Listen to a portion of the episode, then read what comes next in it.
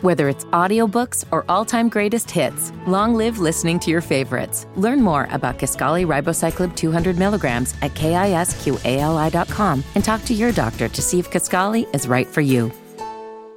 I don't think we should admit to something that we didn't do. Okay, we keep fighting. The Frames Per Second podcast. Whatever they said I did. I didn't. Zoning on the road. Nothing these boys state matches the central facts of the crime. All we need is for one to tie this whole thing together. These tapes are not as clean as the state would have you believe. There is injustice happening here. There is not one shred of evidence. Imagine the frenzy of these teenagers. Ripping off her They clothes. innocent of these crimes. They are guilty.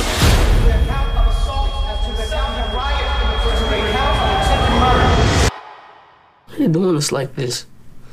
What other way they ever do us? What's going on? It's your boy Nikki Duce, aka Mr. No Disrespect, and you're now tuned in to the Frames Per Second podcast.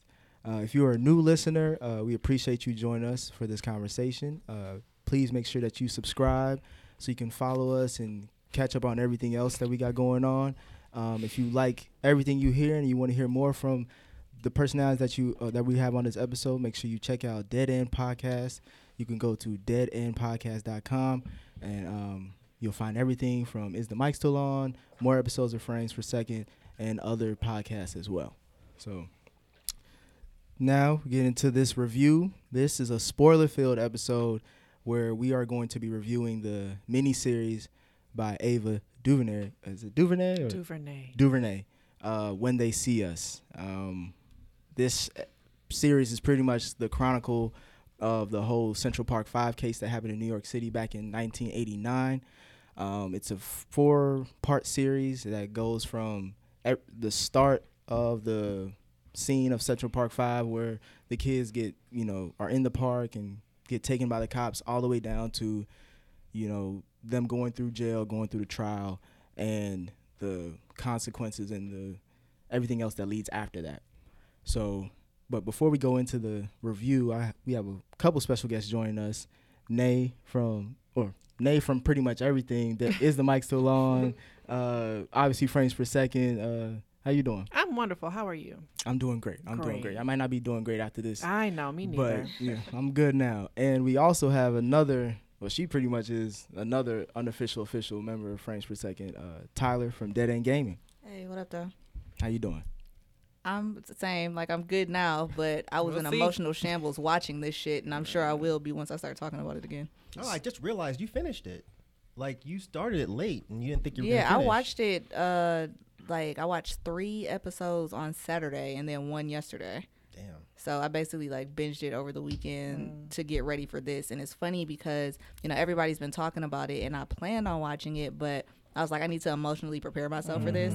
So I might not have necessarily watched it yet except for this review. And like there were definitely some times when I was watching, I was like, man, fuck this shit. Like I would just I would just sit this one out. I don't know if I could make it through it because I was just so livid for most of it. Like livid, sad. Uh yeah. So we'll We're, we'll we're get to that sorry we did this to you. Yeah, it's y'all fault. Yeah, because it, it came out well, like the end of May. And for me personally, I agree with you, Ty. Like it took me a, a while to even finish it because I just recently finished it, even though I started back when it premiered, because it it brings up so much emotion and, and anger and confusion and frustration.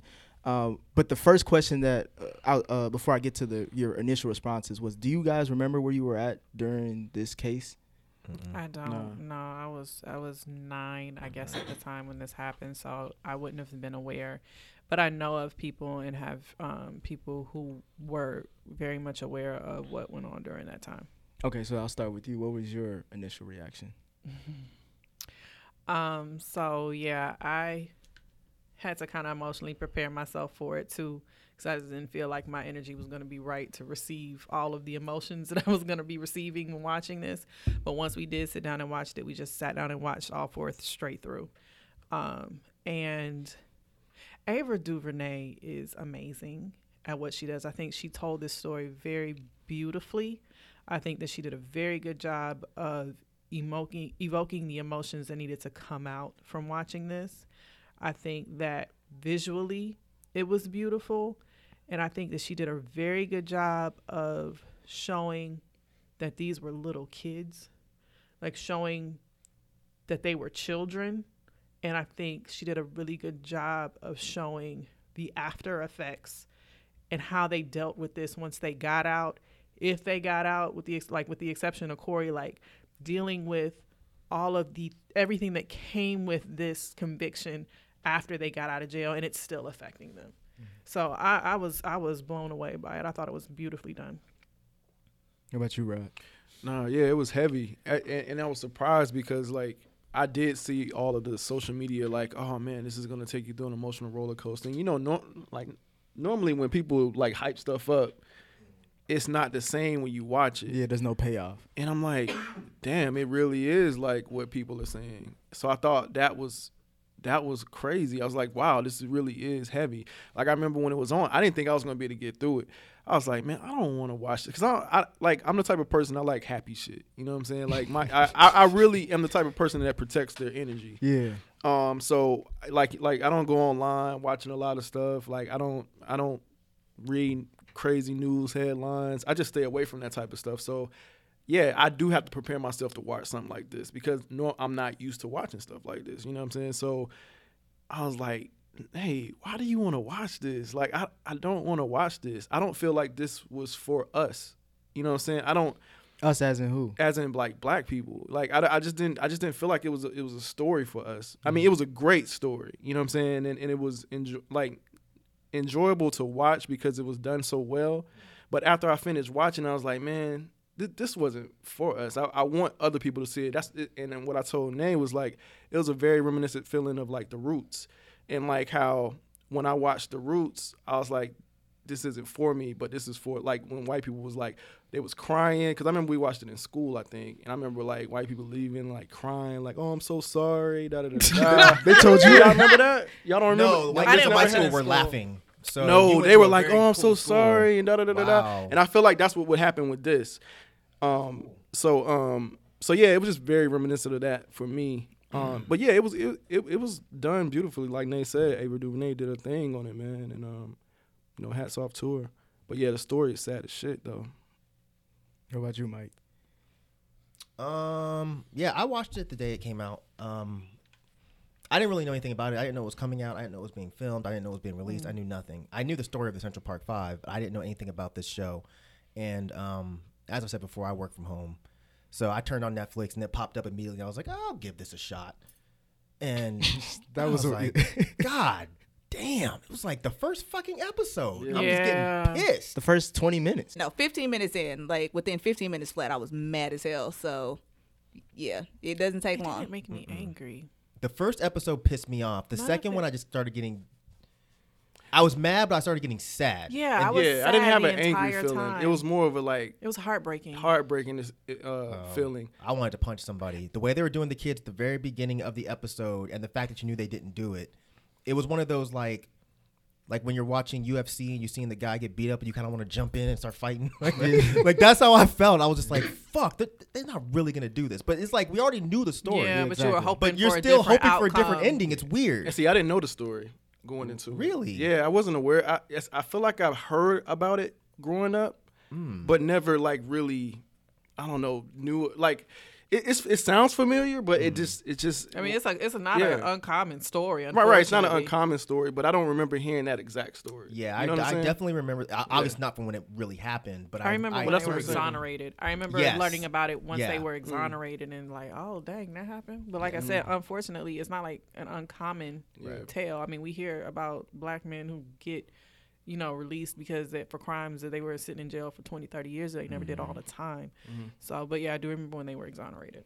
Yeah. For people who don't know about the story, uh, it's the case of five teenagers who are people of color, black and Hispanic, who are labeled a Central Park Five. They were convicted of a, a rape that they did not commit, and starting from 1989, and then I think the trial ended in 1990. Mm-hmm. They all five kids end up spending a span between seven to 14 years in prison for this crime that they didn't commit.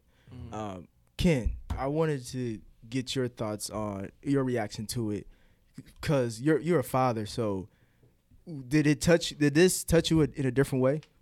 Yeah, yeah, absolutely, hundred percent. Um, you know, I, I heard everybody say, yeah, you got to prepare yourself to watch. I was like, oh, I'll be able to watch. I'm familiar with the story, so you know, I don't think it'll be able to to get me like that because I knew what happened. But to see the dialogue and to see the aggression of the cops and and everything that went down and how they manipulated the story, mm-hmm. you know, yeah, I, I was I was I was angry, and I'm, you know, accustomed to reading about fucked up shit that happened to black people um, because you know oftentimes the story the true story is is, is whitewashed um, a lot in in history so um, so so with this i think my first takeaway from the first two episodes um, was i saw a lot of failures um, obviously failures within you know the the justice system um, but parents mm-hmm.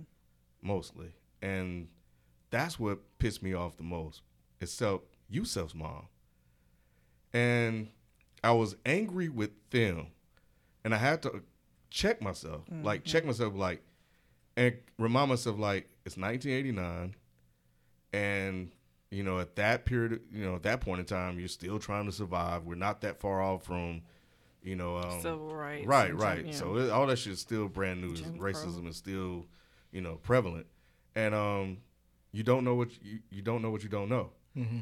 and they just didn't know. And Santana's dad is is like, I mean, I can probably go through all the parents, but when Raymond Santana told his dad, "It's okay, I made a deal," and his dad just tapped him on the shoulder, be like, "All right, cool." Well, hold on. Let me. Like, what? how does your 14 year old? How are you saying your 14 year old son can make a deal? So the first episode, they just jump right into it. Pretty oh much, they, they all the kids who are involved in this case, they're all somehow, some way, they lead up to the park, where the Central Park, um, where they're just trying to hang out. I guess just a regular day where kids are just you know being kids. But obviously, it turns into a nightmare because all of a sudden the cops show up because it's just a group of black kids and Hispanic kids all together, you know, being very loud wilding and they out, wilding out, as they say it, and the police just rile them up because what we what they didn't realize was that there was a rape that was committed not too far from that area, and now they're the main suspects.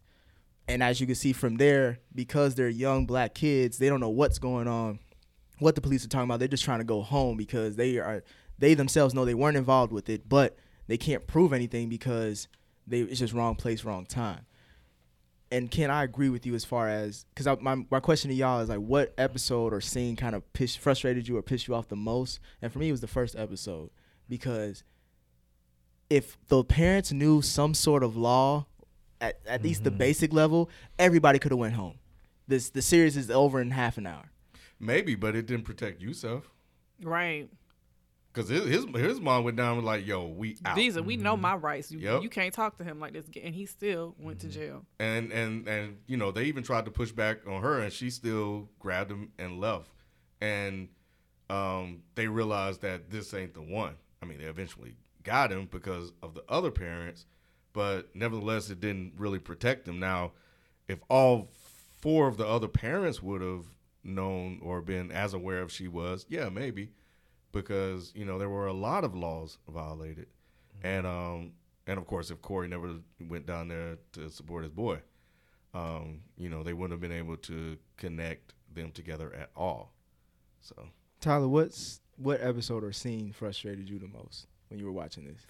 I don't know that I was ever frustrated. I was irate. I was furious. I was sad. I don't know that I would. I feel like frustrated is not strong enough of an emotion for what I was feeling while I was watching this. Mm-hmm. So yeah, I would. I wouldn't say that there was ever a point when I was frustrated. Now, what made me the most angry? I don't know. I mean, I spent most of it angry. I don't think I could mm-hmm. pick. I don't think I could pick one thing. Um, so I'll just start off with the first thing that made me angry because there were, you know, a plethora. Multitude. Right. Um, the first thing that made me angry was just like kind of watching them go and like round up all of these kids.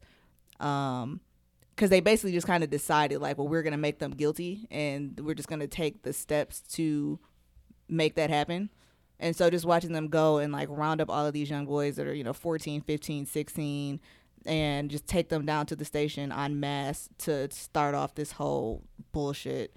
Like I was like that was 15 minutes in and I was already irate but there were many more moments of me being mad to come. So I don't think I could pick one that made me the most angry. That didn't do it for me. I was fine until the last episode with Corey. Corey's story broke hmm. my heart. And I think the guy did an excellent job portraying him. But watching what that little boy had to go through going into a prison at just 16, like and knowing that like I thought that when they the way he was portraying him, I thought maybe it was exaggerated. You know how when people tend to play people who have special needs or something, mm-hmm. like they mm-hmm. exaggerate it. But once I saw how Corey, the real Corey Brown was, yeah, it was perfect. I mm-hmm. I wanted to like watching watching the real Corey Brown made me cry at the performance because mm. he did such a good job. He's young. He's only like 21, He's 20, 22. Yeah, 21, 22. But yeah, I think this the fourth episode was when I was like, I don't know if I could do all of this. Like I've done up to this point. I don't know if I can deal with watching this little boy deal with these grown men beating and probably doing a whole lot more that they didn't show in that episode to him. And watching him in solitary confinement and choosing to stay in solitary confinement to stay safe broke my heart. Which I thought, you know, at first it, it, felt like that cop that told him that. Yeah. Um, was wasn't looking out for him, mm-hmm. but he actually was. was mm-hmm. You know, and you didn't really get that until he kept going from prison to prison to prison, mm-hmm. because you know when he was doing the transfers. So I thought that that was really um, interesting to, to, to see that. Mm-hmm. You know, Tyler, why um, why mad versus sad? Uh, well, I really was, I would say, a, a mixture of both. Mm-hmm. Most of the time, there were moments when I was more sad. There were moments when I was more angry.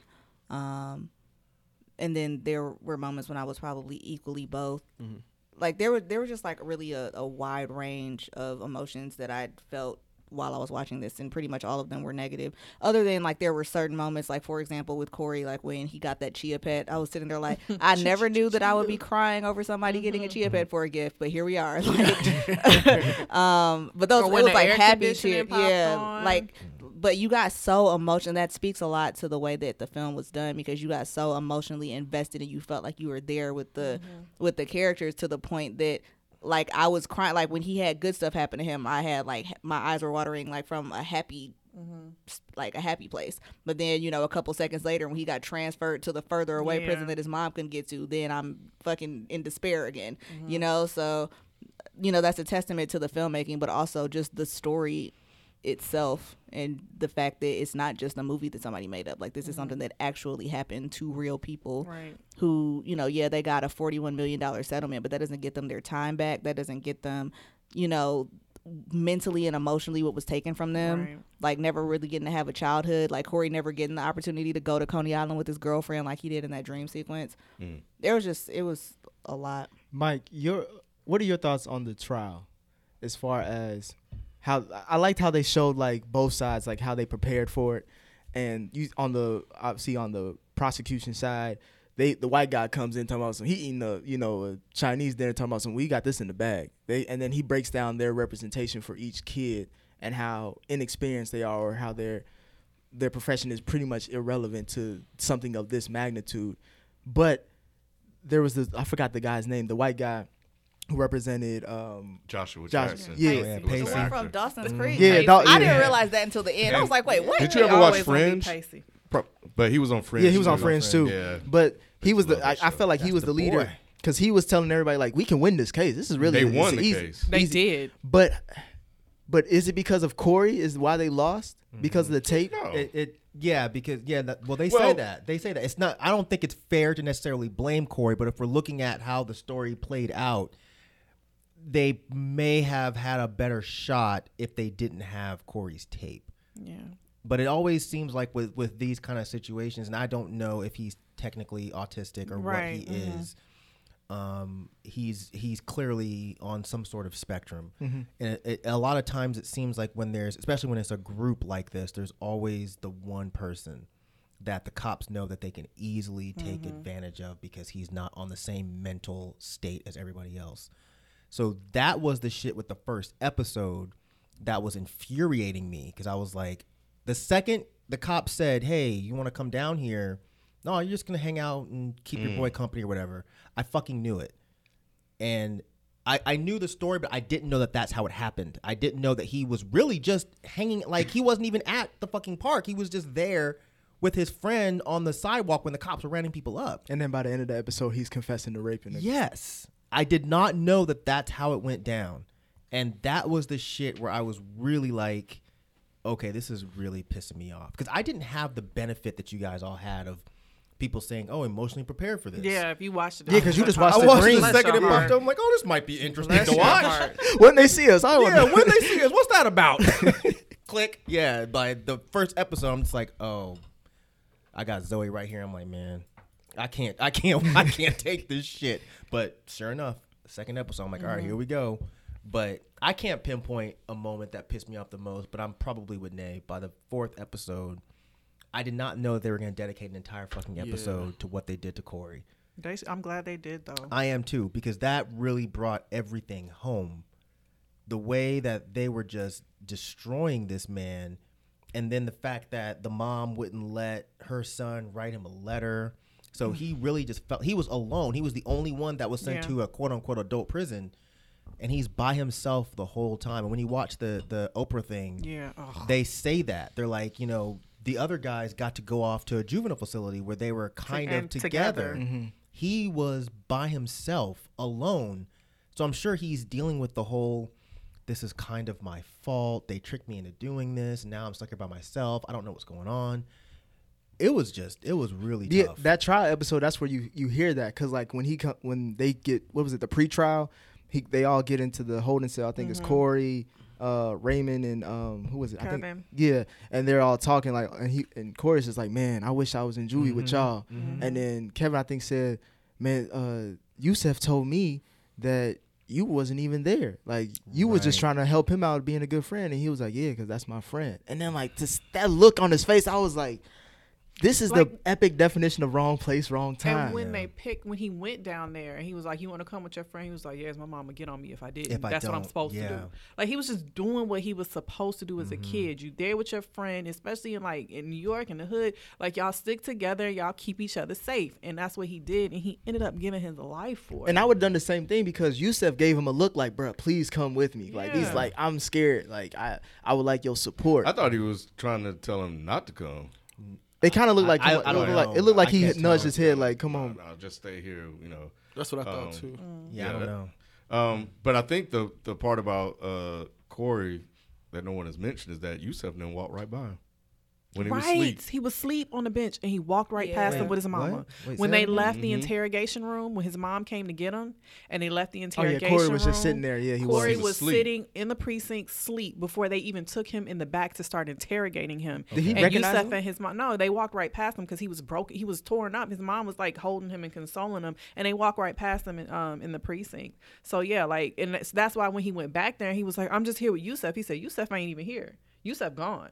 So yeah, he was Oh. literally by himself the entire time. So he had the opportunity to leave with them. Mm-hmm. Basically, is what you're saying. Yep. Mm-hmm. Well, not really. 'cause He may was, not He have, still had to be interrogated. knows? No, no, no, no. already- Yeah, he went on his own free will, so they wouldn't have interrogated him. They only got him because he was still there. I don't, maybe I, I don't remember. I don't remember this part. So Yeah. I'll go off y'all's. Yeah, he was on the bench, like sitting outside. He wasn't. He Yeah, he wasn't wasn't being interrogated. outside of the Outside of- building. No, outside outside of- of the room. Yeah, like outside where you the sit room. when you're waiting on people. I Yeah. remember that part. Okay. Yeah. and they walked right past him. But Wow. that's why. Oh, that's crazy. I don't remember And they had even kind of said at that point that there were a lot of holes in the story, and that when they were coercing those confessions, that like all of the boys were saying that the rape happened in a completely different place. So they're like, oh well, this boy's still here. Let's drag him in and Right. make sure that he puts it in the right, Right. place. Like they said that. Like he's gonna be the key. I think Yeah, they they- actually yeah, said they that him I remember that part. together. I Yeah. thought he was already under. Um, uh, what do you call it? Like in custody. No, he wasn't Nah, in custody. at he that went point. volunteer. Oh, wow. Ken, you talked about the parents. and I, I have, I kind of agree with you as far as your frustration or just your anger with, with their role. Can you expound upon that as far as why you? I think that was an initial thing, right? It wasn't. Um. Well, yeah. I mean, I talked about San- Santana, but I think just looking at what Yusef mom was able to do when she found out, and her, you know, knowledge of what they were legally able to do, you know, interrogating, you know, minors without a legal guardian. Uh, we can look at Bobby being selfish, um, because he didn't want to lose his Mm-hmm. good job at Imperial because of his past. That might have been the only time I did get mad. So he went in there and basically did the cop's job for them. And the part that angered me the most about that is that you and which is I mean we saw him break down obviously over it uh, as it, as it went on because your job is to be a protector, and you thought you were protecting him by having him admit to a crime. Like, what do you think was going to happen? When he said when he's going to admit to rape, that- and that's why I Like, why did you think they? were Why Exactly. did any of these people think they were the kids? I understand the parents. Why did you think they were going because home? the parents were were I mean at least from the way it it it portrayed the parents it seemed like they came from a very low income area Right, right, yeah. so they were just ignorant and I understand being frustrated Right, and that's me. why I say you don't know what you don't know. So I have Yeah, to check right, myself right. and like, okay, it, you know, it's. I can't blame them for not having that knowledge. But you can be know, upset the with time, them because of how it yeah, happened. Yeah, was I But at the it. same I time, just wished. but common longed for sense, them to have but common sense when you admit to rape, it's it, it, it- common sense to us looking at a TV Yes. screen. It, I don't know that it's common sense 30 years ago for a low income black and Hispanic family that's being dragged in by the police. I I, I can't imagine what was in his head and I can't really say, well, that fucking idiot, what the fuck was he thinking? And All I even can when you see like with the little one with Kevin, they beat him. Like you see him, he's crying. He just want to go home. Some like as a mom, I know thinking about that as a mom with with a daughter that if I sat on a if I was looking at my daughter on the other side of a table, beaten and bloodied, and saying, "Mom, I just want to go home. Mm-hmm. I'm gonna do whatever I gotta do to sister get." but the had it- sister, yeah, yeah, the was sister part was right. She was like, "I'm not gonna sign this because once she Yeah. signed it, it's a wrap." But you, so he was begging her like, please, just they're gonna. They're, it's, it's almost like they're gonna kill me. Like, just take me home. But just she get knows, Me outta but she here. knows something's up. Yeah, you know but the something's cops, up. the cops are implying that if she if she just signs it, the kid can go home. Again, almost we're like not, it's a confession for like you're you're a witness Right. they they, Mm-hmm. they played it like that you he's a witness he's not going to do any time he's just saying that he saw the kids that did it Yeah, you're watching a, like a TV show, so you kind Exactly. you're, you're thinking from that mindset. Well, no, I was thinking like, I was no, I had to check myself too because I was thinking like, what would I do? But I'm like, this I'm is taking 1980. This is home. What would you do 1989. at, at, at, at 15 though? Not what would Nick do now. What would you do at 15? Exactly. As stupid as we were Yeah. at 15, I'm not gonna lie. If I was dragging there at 15, I might be like, well, yeah, just sign it so I can go the fuck home. Mm-hmm. Like you Yeah. can't look at it like, oh, well, they should have known better. And as a parent, what do you do? Say no, baby, because you're gonna they're, they're gonna you'll do you'll be in a worse situation if I sign this. I gotta leave you here, and I have to like you. How do you do that? and the And parents might not even. Oh, I'm sorry. Go ahead. And I was gonna say like the cops are meanwhile telling them like, hey, you know, like it's fine, they can go home if you just sign this. And so like on one hand, we're watching it because we know what happens, and also I feel like as Black Americans, most of us tend to have a general distrust of the mm-hmm. police. But in that moment, you know, like if you're a parent and the police are telling you like, hey, it's fine, like your child can go home, like maybe you don't see that coming, like maybe you can't expect in your wildest dreams that the shit that's about to happen is about to happen.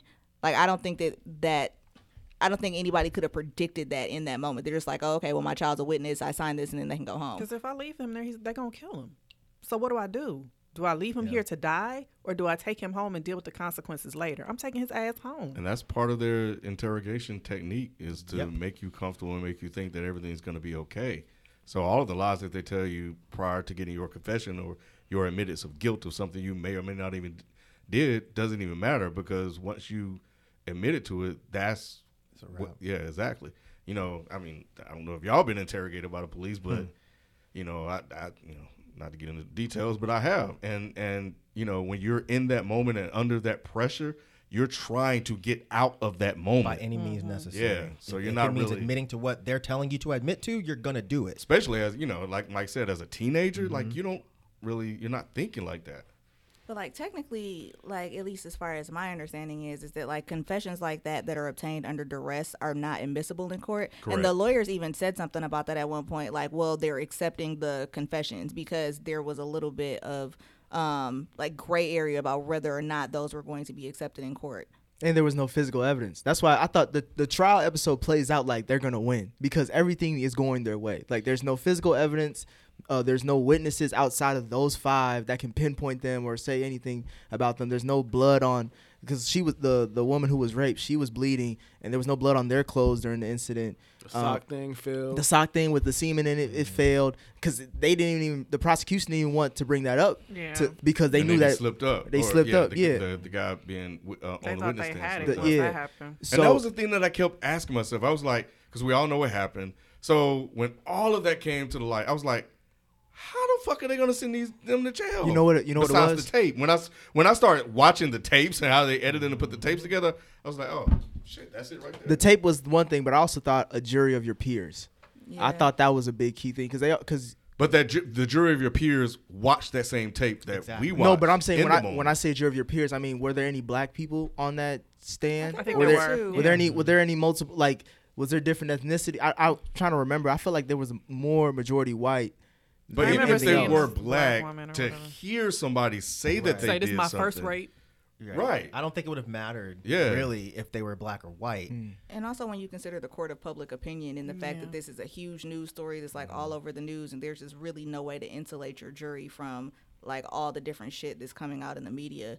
Um, yeah, it's, it's just like one of those things where, and I do think that the jury, if my memory serves me correctly, was fairly mixed. But you know, the prosecution did a whole bunch of shit to kind of manipulate the jury's feelings, like bringing the woman on the mm. stand to be like, "Oh, I can't walk anymore, and I can't, I can't smell." smell. you know, so they were absolutely manipulating the jurors' feelings to have them look past the fact that there's no fucking physical evidence in all of that. They played shit. on the emotion, and then you know you can see, you can also see that play out when, especially with Korey when he was when he went to different jail cells, they were like, "Yeah, we don't have any stars here. We know what you did," mm-hmm. and they were punishing him for raping that woman. Mm-hmm. You know, so they believed everything that they saw. They outlined that again in the Oprah interview, where I forget which guy it was that was saying it, but he was saying that when they were going to jail, he was hearing the inmates saying what they were going to do to them mm-hmm. when they got there because he was saying the only thing worse than rape in jail is is child molestation, pedophilia. Mm-hmm. Yeah. So,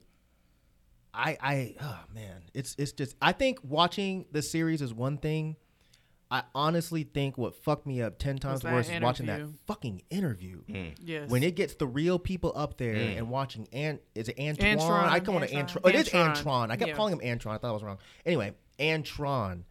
He watching his heart. the his everything he said. Mm-hmm I feel like if you do not shed a tear while watching that, then you are not human yeah. because it's it's watching this big brolic black man mm. on stage crying about being frustrated, about being sad, about feeling like everybody failed him. It's fucked up. And right, I was going to ask you about that third episode, especially with with Antron, and his, I think that was was that his father that he that was Bob on and off, yeah. yeah. Mm-hmm. The aftermath of going through all this what was your perspective of like what these kids went through as far as they they only five of them know they're innocent. Well, outside the prosecution and stuff too, but they're the only ones that really know what happened. But they still have to carry on this this badge of you know of just horrendous. You know, it's just a horrible situation. Mm-hmm. Like, could you could you even put yourself in their mindset, like going through that? Nah, I mean the only thing I put, the only thing that I related to it because I mean I've I've experienced like like uh you know police pulling us over and stuff like that like coming from like basketball like like just being a kid and just being in those situations like like I was telling Nate when um, we were watching I was like man that could have easily happened to us you know what I'm saying? Like coming from from basketball practice. I mean we was we was young we was in a car we get racially profiled and I could just imagine if they would just like no y'all coming down downtown with us or whatever. And I, I, can and I, and just trying to get in touch with my mom or something and I couldn't and trying to figure out what we would have done in that situation. You, you feel what I'm saying? Mm-hmm. like it, it's just like I know so many times that this could have happened to someone in my neighborhood. It could have happened to you. Yeah it could have happened to me easily easily. And my mom would have known what would have known what to do in those situations. Like she wouldn't have she wouldn't have known and I, I, like, I damn sure wouldn't have. Yeah. you know what I'm saying? Yeah. I would have just wanted to go home. Like yo I'll just I'm tired. I just came from basketball practice. I just want to go mm-hmm. home. Like what? What the fuck? What do I, I didn't do, do to get home? You yeah, know what? Yeah. I, I kind of had that that same like thought. You know, watching yeah. it. Like, um, what if I was in a situation where I was just in the area of something that happened, and how would I be able to get out of it? And no matter what was um, submitted as evidence that Mm-hmm. didn't match up, no matter what happened, there was no way I can get it. But I could, I would, I was imagining the hope that I would have, Right. You know, of thinking that it's all gonna work out, and you saw it like in the second episode, like you know, because they got bailed out, they were at home, and they thought things were gonna be okay, and Nah, that I see you when this that- is over. Yeah, that label, because like especially with Raymond's family, like his grandmother was, you know, Mm. she was like, I can't. She couldn't even celebrate her birthday. I believe. Like she was like, I'm Right, just right. with with me knowing that he's there. How can I be happy? Mm-hmm. And then his uh the father and I think his brother, you know, they have that side conversation. His brother's like, "What the fuck is wrong with like how, how did this happen? Like you now you know your son is known as a rapist and all that." And the father was like, "I told him to go to that park, so this is Mm-hmm. on me."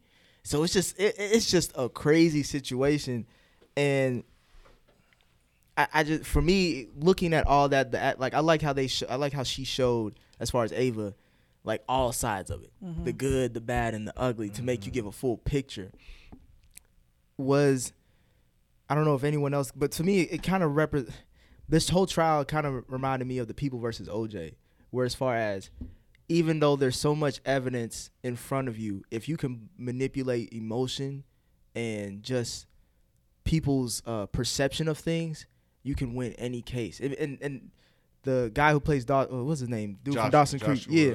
When he was talking to the prosecutor, he was like, "Please make this a fair trial." Mm. She didn't say And anything. she ain't say just walked nothing and away. walked away. And then they have conversations where he's like, "Bro, like this, this isn't like you're doing the wrong thing, and, you know she this." Knew it. That was that was the thing. That Yeah. like you're like Linda. Okay, she was ambitious. Maybe she had That bitch. Man. There was a couple of them because the I- the other one too, the curly hair one and the Well, yeah, she but- but- she knew what she knew it was wrong, and she knew like I feel like Linda had convinced herself that she was doing the right thing, but that the curly hair one knew this shit was wrong. She was and like, just make it make sense, and then we'll. And then Because we'll she was like, I have to that." win this. That's all. Because she was like, this is all about. Because she, she It's told politics. Joshua do. She was like, it's yeah, it's not about right and wrong. This ain't about justice. It's about politics. It's about wins and losses. Yeah, I think she's she's just as bad because she gave her the path to make a case. Yeah. And she told her where the holes were so she can fill them. Yeah, I know that she um in real life lost her tenure at like Columbia University Yeah, as a saw that. teacher. They're all But- losing everything. Yeah. Anybody all her book deals, Yeah. all that. Good. But they still won't reopen the case. no. You know, I just saw that. And they're still not apologizing for it either, right? It Well, took them twelve years to get their settlement. They feel they feel like that's their apology.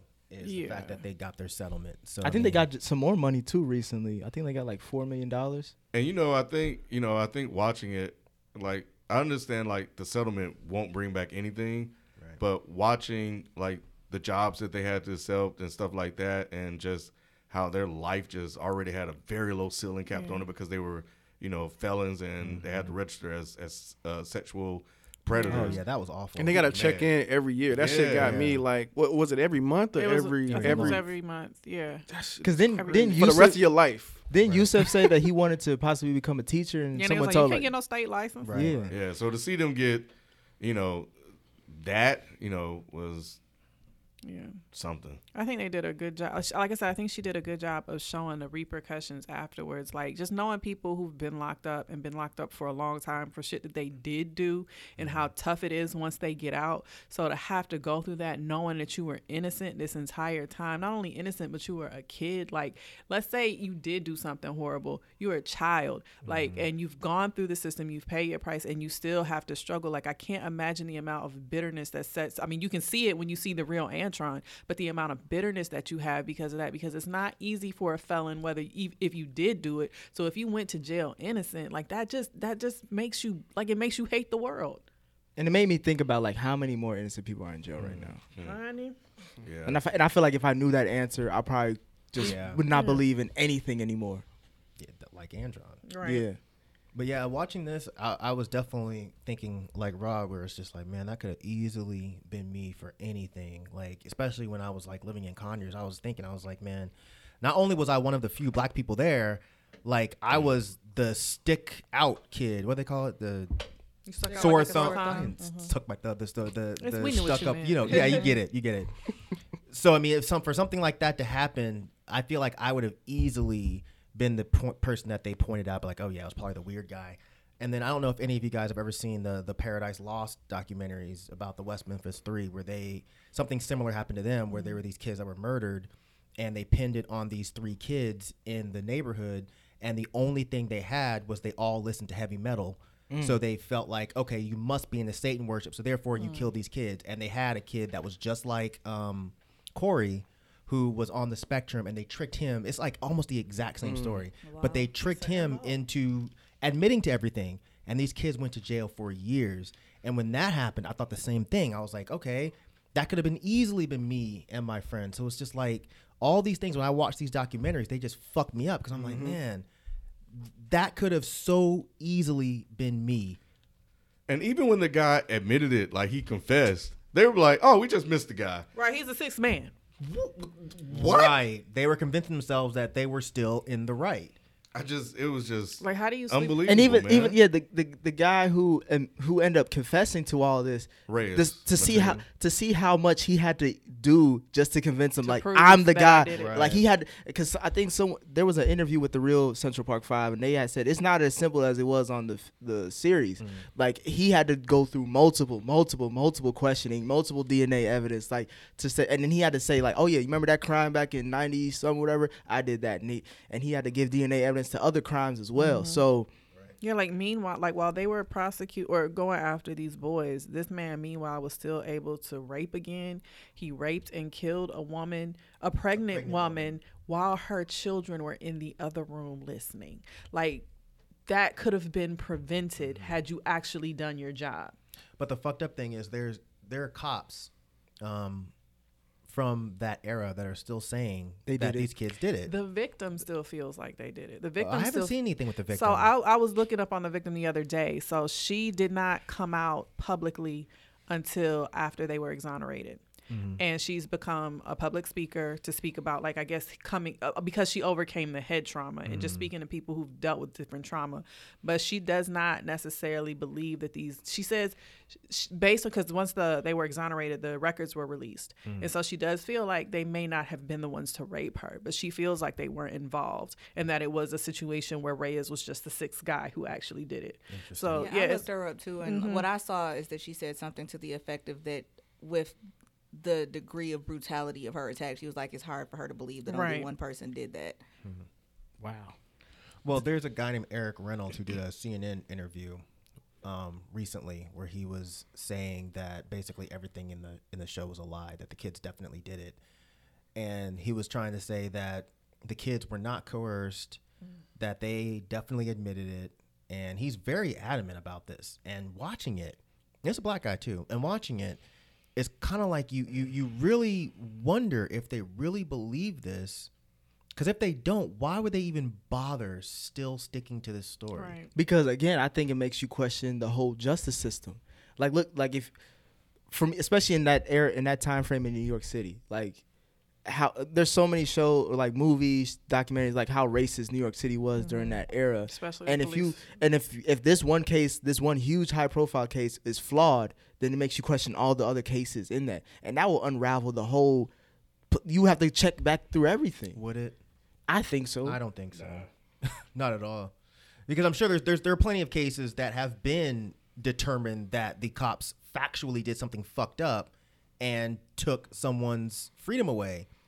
Didn't it didn't do anything. Because I think most of us know that the system is just that. And the white people that act like they don't know, they're just telling themselves that they don't know. They know too that the system is just designed that way. It's not a random mistake. These cops knew what they were doing. They didn't they didn't fuck up. They did this shit on purpose. Rod, you you mentioned earlier that the fact that you don't. I don't know if you don't like watching this stuff, but it, this stuff, this type of stuff, isn't meant for us as far as black people. Mm-hmm.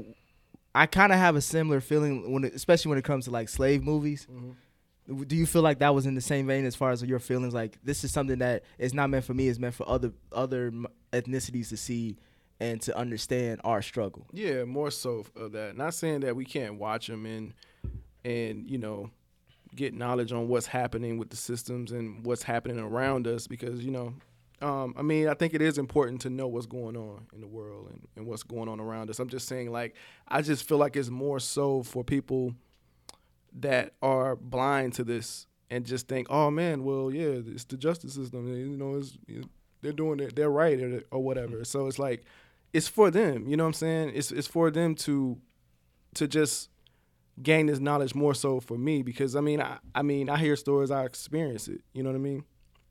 So that's that's basically what I'm saying. I'm not saying that that it's just strictly not for us. It's just like it's more for others. It's right. more for others. Which is why I, I think mean. it's dope that it's on Netflix yeah. too, mm-hmm. because it gives a, a, different type of visibility than if this was an HBO movie or even mm-hmm. if it mm-hmm. was in, a, in in the cinema. Like I think the fact that it's on Netflix makes them it makes it success. Like I think they've said that since it came out, this is the most watched show on Netflix mm-hmm. yeah. every day since every it day since it came mm-hmm. out. Yeah. So the fact that people overseas can see this, people in right. different countries can see this, that's what's good to me because the fact that it was so brutal mm. and honest in the darkness of what went on mm-hmm. makes it ma- it allows people all over to be able to see and maybe get a glimpse and understand why it's such a deal for black people and that actually kind of goes along with what I wanted to say because I think that one of the things that was upsetting me so much as I was watching it is that it's still fucking happening yeah. and that there are so many people like when you say that you feel like this is for those people who are maybe blind to it or turn a blind eye mm-hmm. like shit like this has been going on it's still going on mm-hmm. and there are still motherfuckers sitting out there just like oh well just you know you all are playing the right. race card. Like exactly. you all should just comply. Like just do what don't break the law. Right. You know what I'm saying? And so like just thinking about that in those moments, just like I saw red mm-hmm. just thinking mm-hmm. about that. Right. Yeah, because the exoneration was just in 2002, and they reached the settlement with the city of New York in 2014. So most of this stuff is still recent. No, I'm not. I'm talking about like black Just, people in yeah. the police. Oh, you know what I'm saying? Oh, okay. Like yeah. I on uh, as on is the mic still on? I made a comparison to the thing that just happened in Phoenix, Arizona, mm-hmm. because the cops came out and were like, "Oh, you know, we feared for our life." And you look at the video and you're like, "What the fuck did you fear for your life for? You pulled your guns out on Two toddlers and their parents. And so just the and when you see that in so many other instances of um, you know, unarmed black people being shot by the police and they're like, Oh, you know, we feared for our lives even though they were unarmed and they just got shot forty one times, you know. It's still uh, like on a lesser scale, but there's still so much, you know, violence or brutality being, you know, enacted on black people by the police and them still like giving their version of events. Right. And oftentimes us not having the ability to show that that's not what happened and even when we can with like camera phones and shit like there's still so many instances where nothing even happens and they don't get prosecuted they don't get found guilty if they do get prosecuted definitely and, and again like when we watch that shit we're mad because we know the shit happens but if somebody else watches it they like oh damn I didn't I didn't know. Mm-hmm. You know yeah, what I'm saying? They've been beating up Negroes oh, like wow.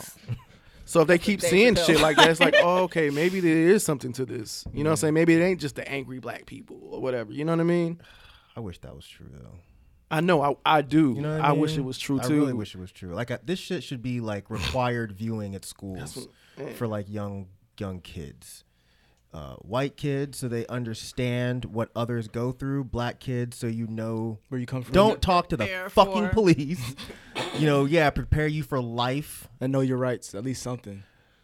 Do you think? I, I, do, I, do you think that's because that's what I took away from it? Like the main thing is like if you if you know you did nothing wrong, you still have to know more to get just as black people. You have to know everything. I even if you do, but even if you do, it's not gonna help you in the moment. And like, even if it did, it's it's not yeah. really fair to always say, "Well, know your rights, you'll just get off." Right. It's no, not that simple. No, not right. just get off. I'm just saying, but to Nick, I'm telling you, we shouldn't have to put that on a 15 year old child to know. We should, right, right. we shouldn't have to put a lot of things we put on black kids. But I'm saying, but it's not, it's not. i know you're not doing this intentionally. Yeah. But I, I've heard this before, mm-hmm.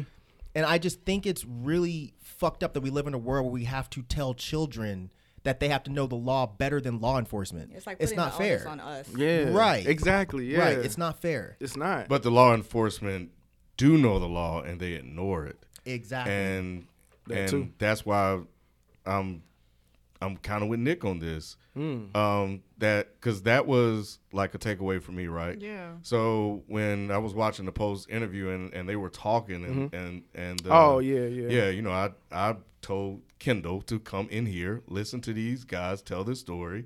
I said they went to jail from, you know, for five to 14 years for something they did not do.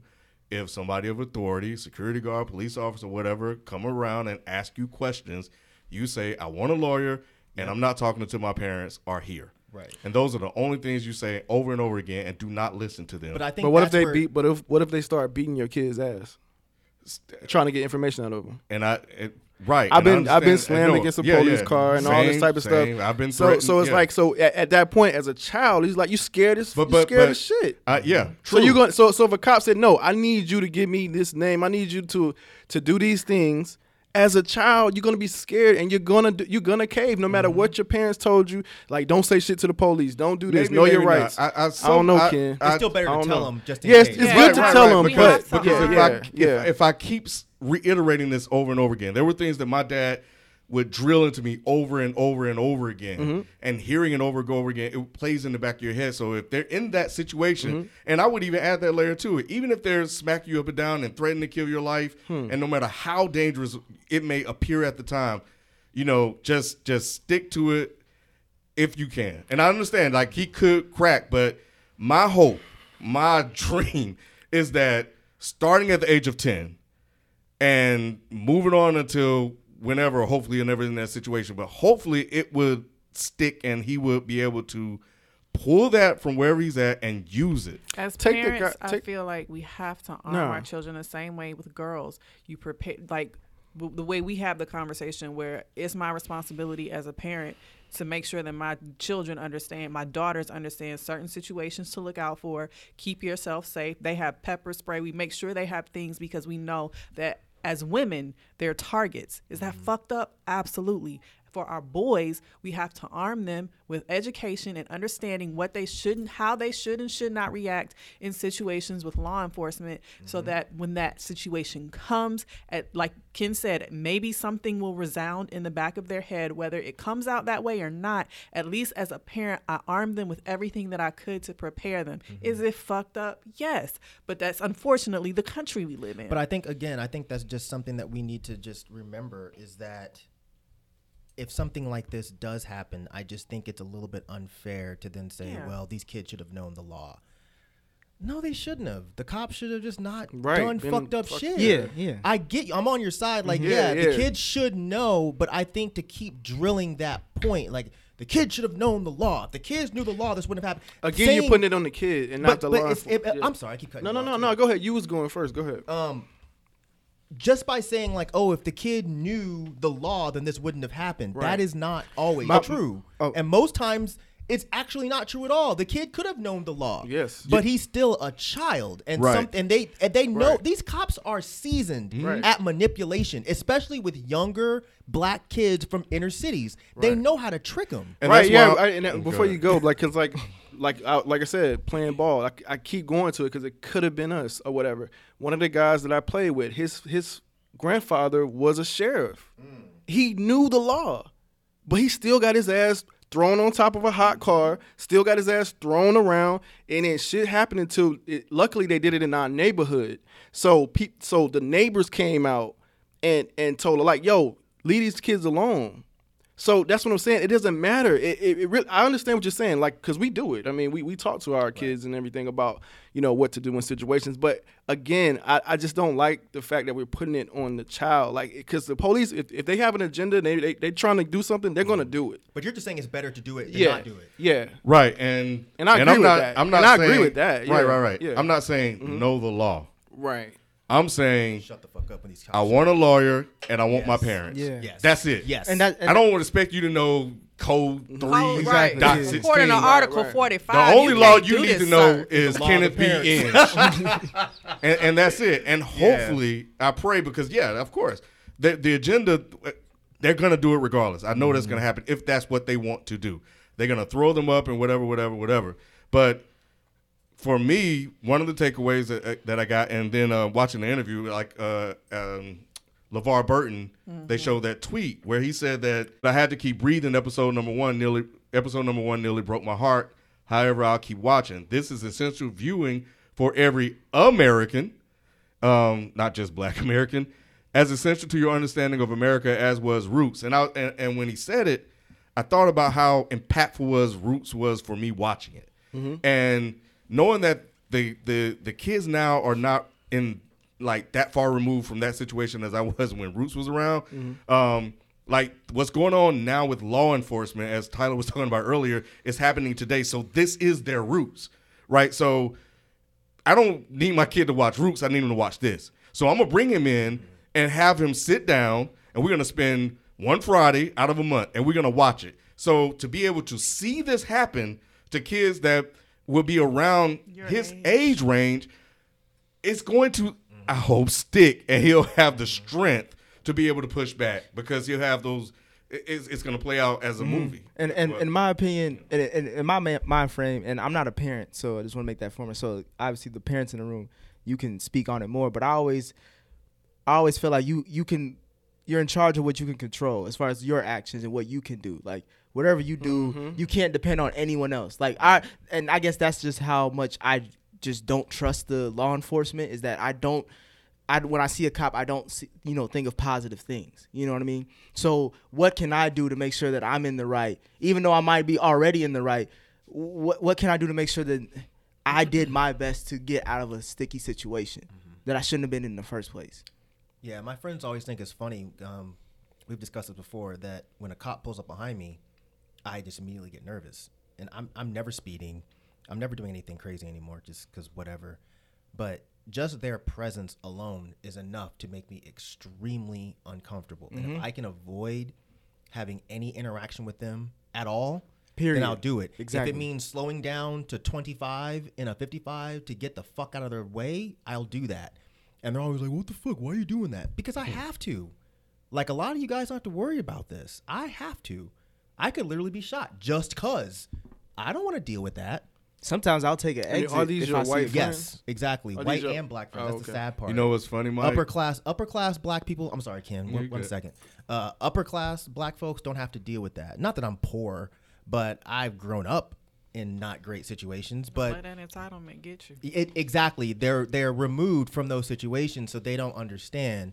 You know, when you're black and you live in fucking, I don't know, like, where's a really white area besides like Buckhead? Buckhead? Marietta. Buckhead ain't white really no more. But like, uh, but Ack- yeah, wait, uh, not Acworth. Acworth. You could do or Acworth, you could do Alpharetta, There you yeah. go. Like if you're a black person that's grown up in Alpharetta, you don't really understand those situations.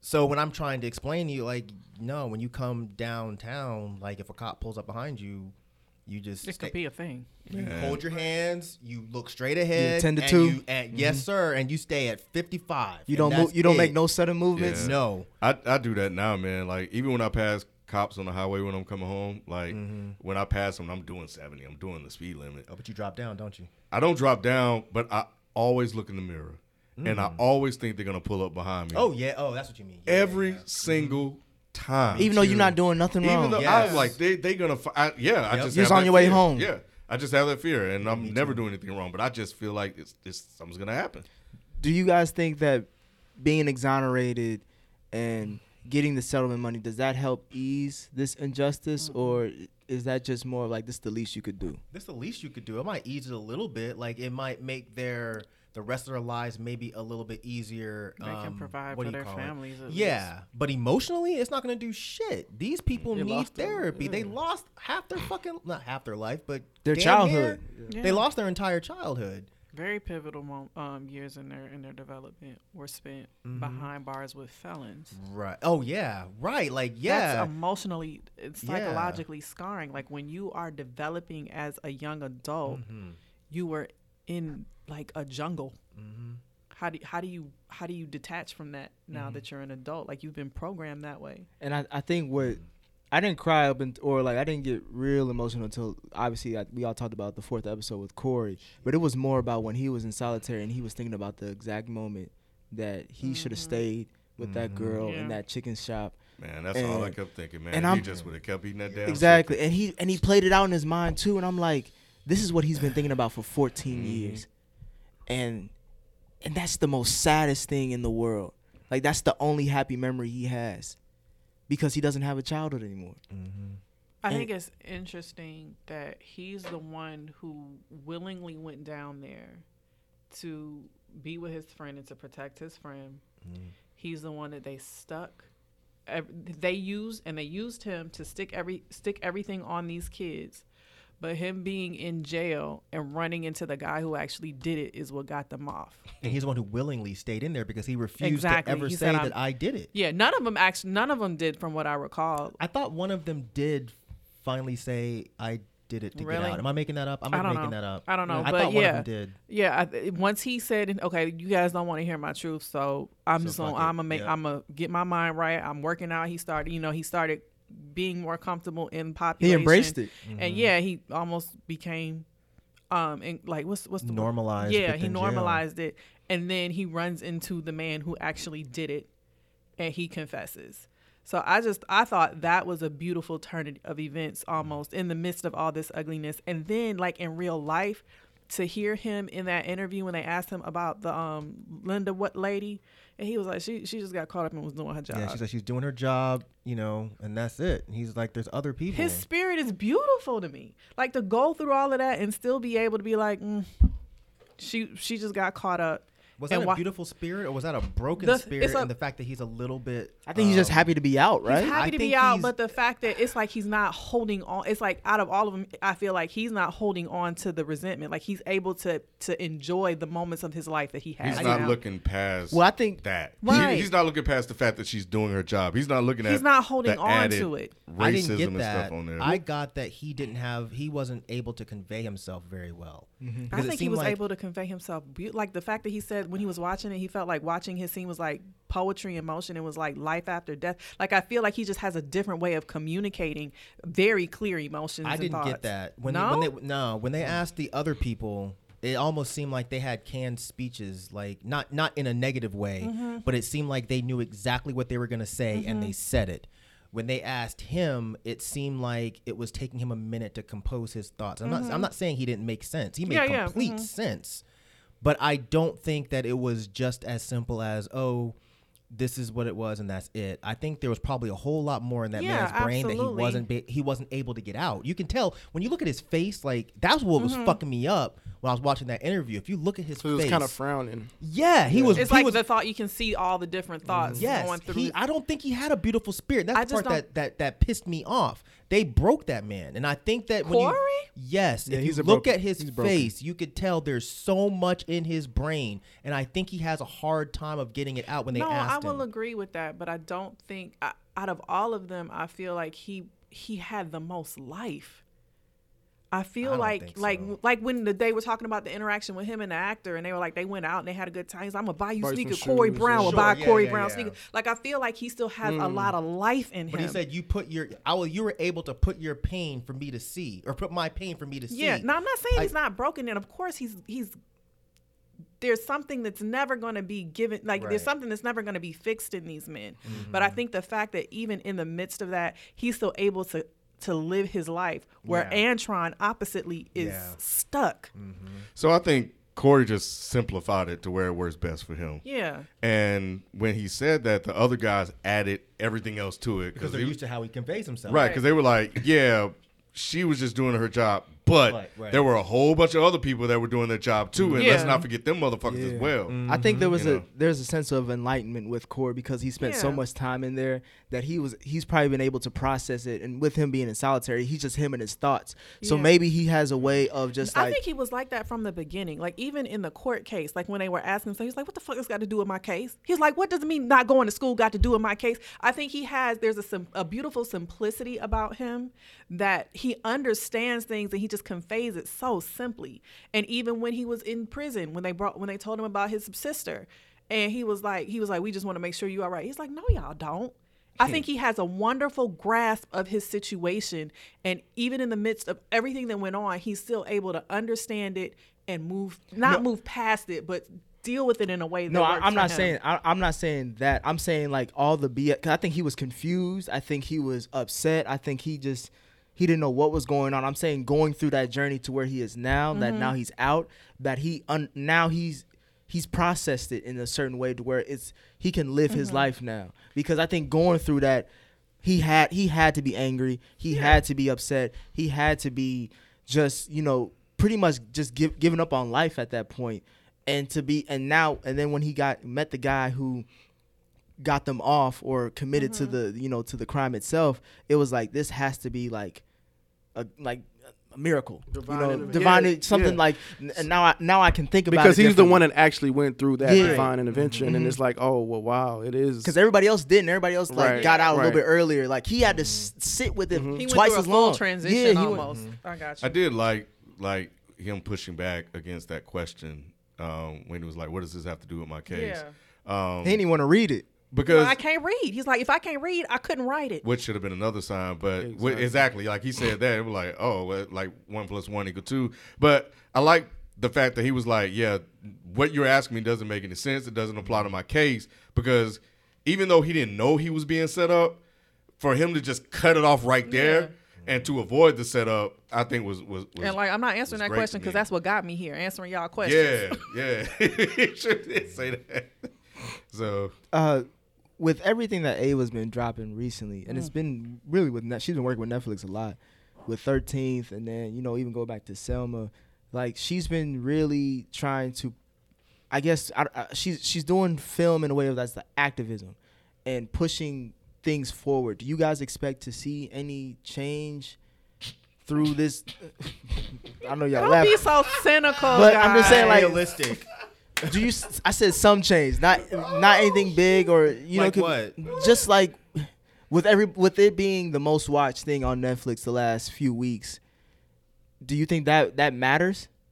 In, in what way? What what way? Are you As far as maybe we're trying to people, maybe. People people, spark some yeah, change or maybe be like people like we have to do something now to like to to, to This happens every time. We we we get fired up.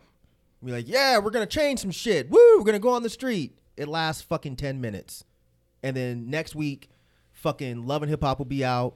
Some Drake will drop two. an album, and we'll move on. That's the that's the part that's fucked up. And and Rod put it perfectly. We don't need to see this shit. They need to see this shit. And the fact that it's trending at number one, I don't know that it's them. I, I think most of it's us.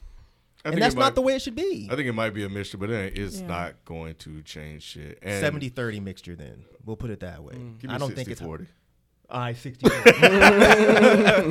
but uh, no, I don't. I don't think. No, it's not going to change shit. And and why I think that is because there are people out here that are saying that they're like pushing back on it. like yeah.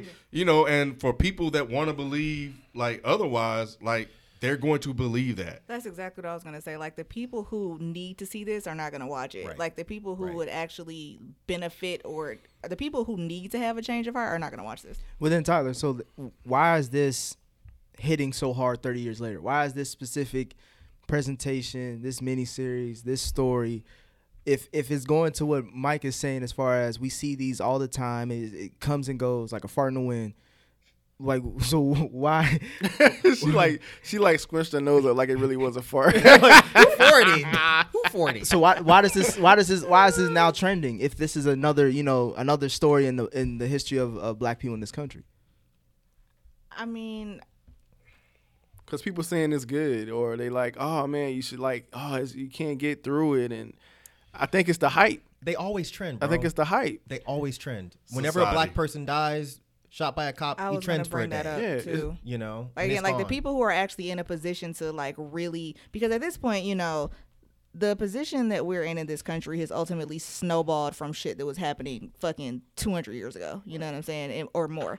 And so like the the shit that would have to happen for there to be like a comprehensive and thorough change. Like one i can't even imagine it because there's so many layers at this point. I don't even know like where we could get to quickly that would change it. But like the people that are in a position to do something about it don't give a fuck. Like those are not the people that are watching it. So it's like again like the people who are watching it the people who are making it trend are the people that already believe it. And maybe there's a couple maybe there's like this thin strip of people that were kind of on the brink that are gonna watch it and be like oh shit. And maybe they'll be able to right you know maybe they'll be able to kind of move over into this. And of course you know like things are getting better in finger quotes slowly but surely. Like things are not now where they were in the 60s i mean it's also just a lot less overt.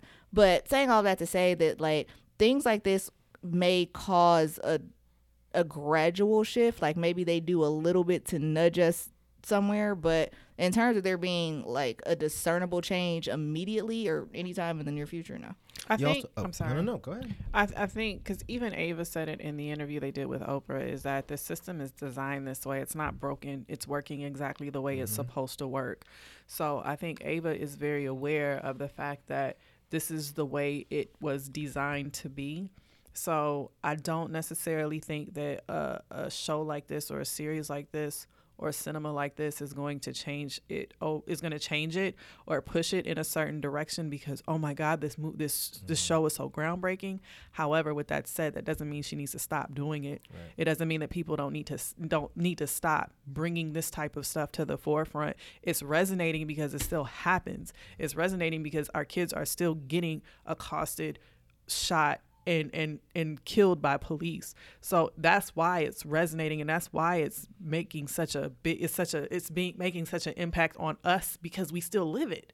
So mm-hmm. yeah, I don't necessarily think it's going to shift anything, but that by all means means if you have the ability to make art and cinema, don't stop talking about it. You have to think, Nick. Too many people benefit from situations like this. Like, too many people at the top benefit from sticking innocent black people in jail, or not even not even just black people, innocent inner city POC in jail. So for us to think that this TV show is gonna make those people change their mind, it's not. The only thing that something like this will change is it might make black and brown people a little bit more aware of what they should do in those situations, and it might make the white people who may not have cared before maybe start caring a little bit more, or maybe make the ones that already do care actually get off their ass and do something for a hot minute. I don't know, but so the consensus seems like it's the onus is on them, not us, and based on the history of this, them as far as you know, the majority as white people, the people who control the system. Uh, it may not just be white people, but whoever is controlling the system. Capitalism, money. That that has White to people. that has to Mhm. change. You said it right the not, first time. Not us. And that's why I, that's why my question is seeing stuff like this going through the emotional toll that this, you know, watching anything like this does to a person. If it's not going to change, then what's the point? That's what my. I mean, you Naomi, you said that keep making it, but The point is that we have conversations with our children. Mhm. The point is that as black people, we're having a, a conversation about it. We're talking about the way we've personally been affected mm-hmm. and how does that help us internally in our community. Like Mike said, I think it was Mike who said, you know, we become more aware. So we can do things to help prepare our children.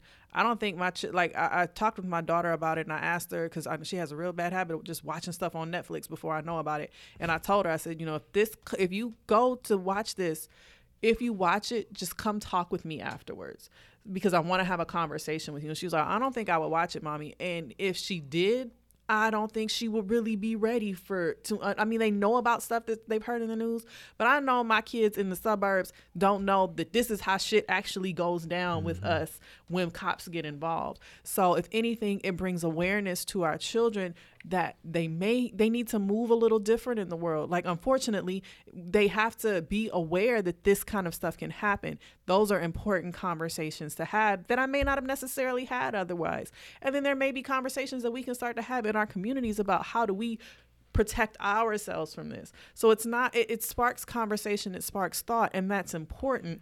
But is it going to really shift a, a, a systematic change? Highly doubt it. At least not immediately. Sorry, go ahead. Yeah, and I was gonna say like you brought up a good point about like it makes us have discussions, right? Because those people that aren't watching it may be the same people that listen to our podcast, and because we're talking about it on the podcast, maybe they may may now be interested in going to see it because we're talking about it and we're discussing it, possibly.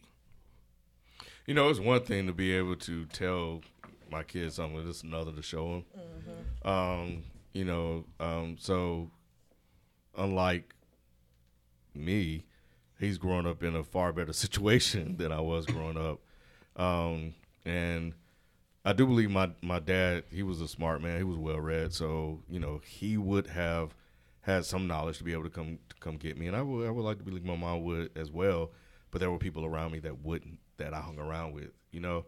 So I could have very well been Yusef, uh, just because of them um, educating themselves um, on their own. But my friends wouldn't have had the benefit of that, and you know, because my kids are growing up in a situation where they probably won't be hanging around kids like that, then you know they could become a little naive to the world. Mm-hmm. And you know, as a parent, you don't want them to see the world for what it is, but also as a parent, you don't want them to be shocked and surprised. Right, right. You have to have, you know, I, I, you know, we talk about having, you know, uh, street street smarts as well. Um, but yeah, I think uh, that's what it, it'll do. Um, it'll help us prepare them in a way that we wouldn't be able to prepare them for, and for him to be able to see it. Um, I think will arm him with some level of knowledge that if he ever finds himself in a situation, he'll be hopefully prepared to fight against it. Yeah, because our girls watched the uh, the Hate You Give without us, and they it was they it were was, moved. They were very moved by that. Was it good? I still haven't watched that. Yeah, it was pretty It was good. good? It It was, was- cool. yeah. I mean, it was it was doing well. I mean, it's not it's not like this. And I, I remember I got stopped because I had a tail light out, and my daughter was like, "Mom, you have to put your hands on the dashboard." Oh wow! So they I was- Yeah. learning. Yeah, because that, that was a scene in the le- movie, yeah. and she was like, "No, we we just came from the hate you give. You guys have to put your Oh, h- hands on the dashboard." Mm-hmm. I was like, "Okay, baby, but it's all right. Is he just want to tell me about my tail light? It's fine." So yeah, it's like they're Mm-hmm. they become aware because of situations like that. So when they see this, because a lot of times these kids they ain't their phones all the time. They're they're moved by media, Mm-hmm. you know. So I think when they see it, it has a different impact than just mom and dad talking. Yeah, maybe it's not really about changing things from a judicial standpoint. It's just about you know Adapting. something like this might save somebody's life because they Mm-hmm. might know better than to do what these kids did. Not because it's their fault, but you know, they now have knowledge that these poor kids didn't have when they got fucked with by the police. Man, uh, I, I'm trying to. I was trying to end it on a happy note, but I don't think there's Honey, it's nothing. there's You can no- end on a happy note. Talk about the fact that Jaleel, I can't remember his last name, but the kid that paid, you know what? I don't want to fuck his name. Yeah. Um, Jaleel ja- Jahar, something like that. Yeah, he was in Moonlight too, The wasn't he? kid that played uh, Korey, he is on a path to be the next whoever Big the thing. fuck. bigger than Because he Denzel. is amazing. He acted his ass off. He Whole sure ass. He, and you could tell he was that good because he played the young and old version. Yeah. Of Yes, Yeah. and I didn't know that until it was over. I You don't know- didn't Really? realize that? I'm admitting to being stupid. Fine. No, you were just that into it because he did that good a yeah. job. I didn't even think about it until it was Wow. well over. I was like, oh, that was the same fucking kid Wow. throughout the whole movie. Yeah, because I kept waiting for the adult. Uh, Him. Yeah, Adult him, and Korey. He, he never came, but Yeah. Um, Yeah, man. I like I like the young one too, Kevin. Oh, the young yeah. Kevin. He's only Yeah. he's 17. he looks And, like a the, baby. and the way they talked. In real Oh, life. I think they're that's- such- God, They were all they were all they're so well Yes. spoken. I think- well spoken little black. I think so Kevin. funny. I think Kevin is the nephew. I think uh, 'cause my girl told me. That. I think Kevin is the nephew of Poussey from Orange Is New Black. Samira Wiley. Oh yeah, he does look like her. Yeah, if you look at a picture of them two, they look Yeah, dead he on each other. look like his her. like his mom is That's her my sister. girlfriend. Wow. Yeah, But yeah, it I was like Samira it was funny when uh, when she when when he when he asked her, he was like, "Hi, Oprah." That was Yeah, that was so fuck. cute. I loved it. I loved it. Hi, Oprah. Like, fuck what y'all talking about. This Oprah know, was this talking Oprah. about. What you talking about? Fucking Like, First of all, let's get this out the way. Hi, Oprah. and again, and again, shout out to Ava. Like she's killing it. I I, I can't wait to see what she comes up next. Uh, I think I mentioned earlier. I think she she's got the property, or she's going to be working on the a DC comic film, uh, New God. So Mm. yeah, I think she's yeah she's gonna.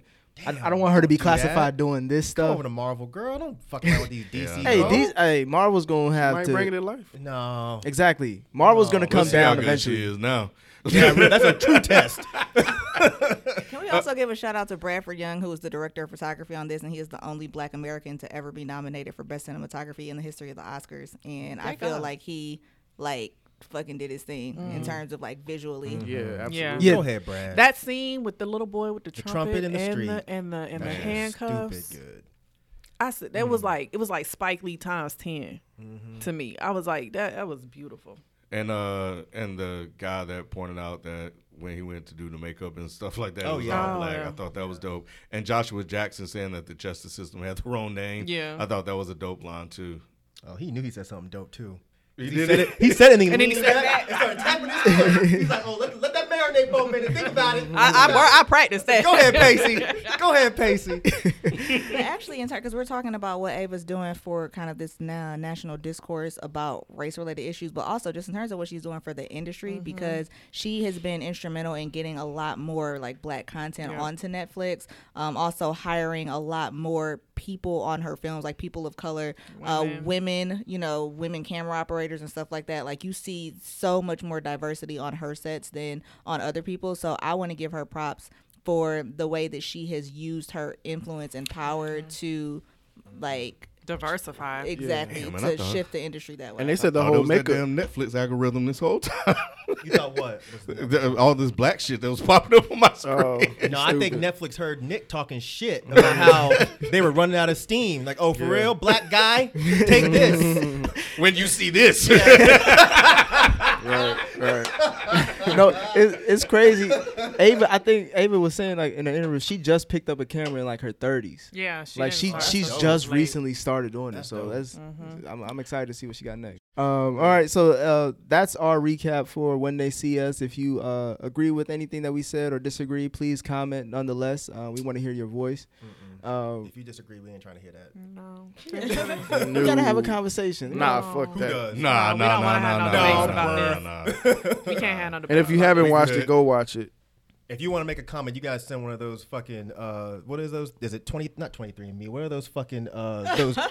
you know what I'm talking about? Those hereditary shits. Where we Like got we gotta know your right, background, we gotta know what ancestry. That's it. yeah, Yeah. what That's it. percentage of uh, black you gotta Sub-Saharan African Yeah, are you? you gotta have at least above seventy. If not, shut the fuck up. No 60 40 this Nah, time. hell no. Oh man. There's your happy. There's your light moment. all right, that, that's us for this episode. We out. Peace.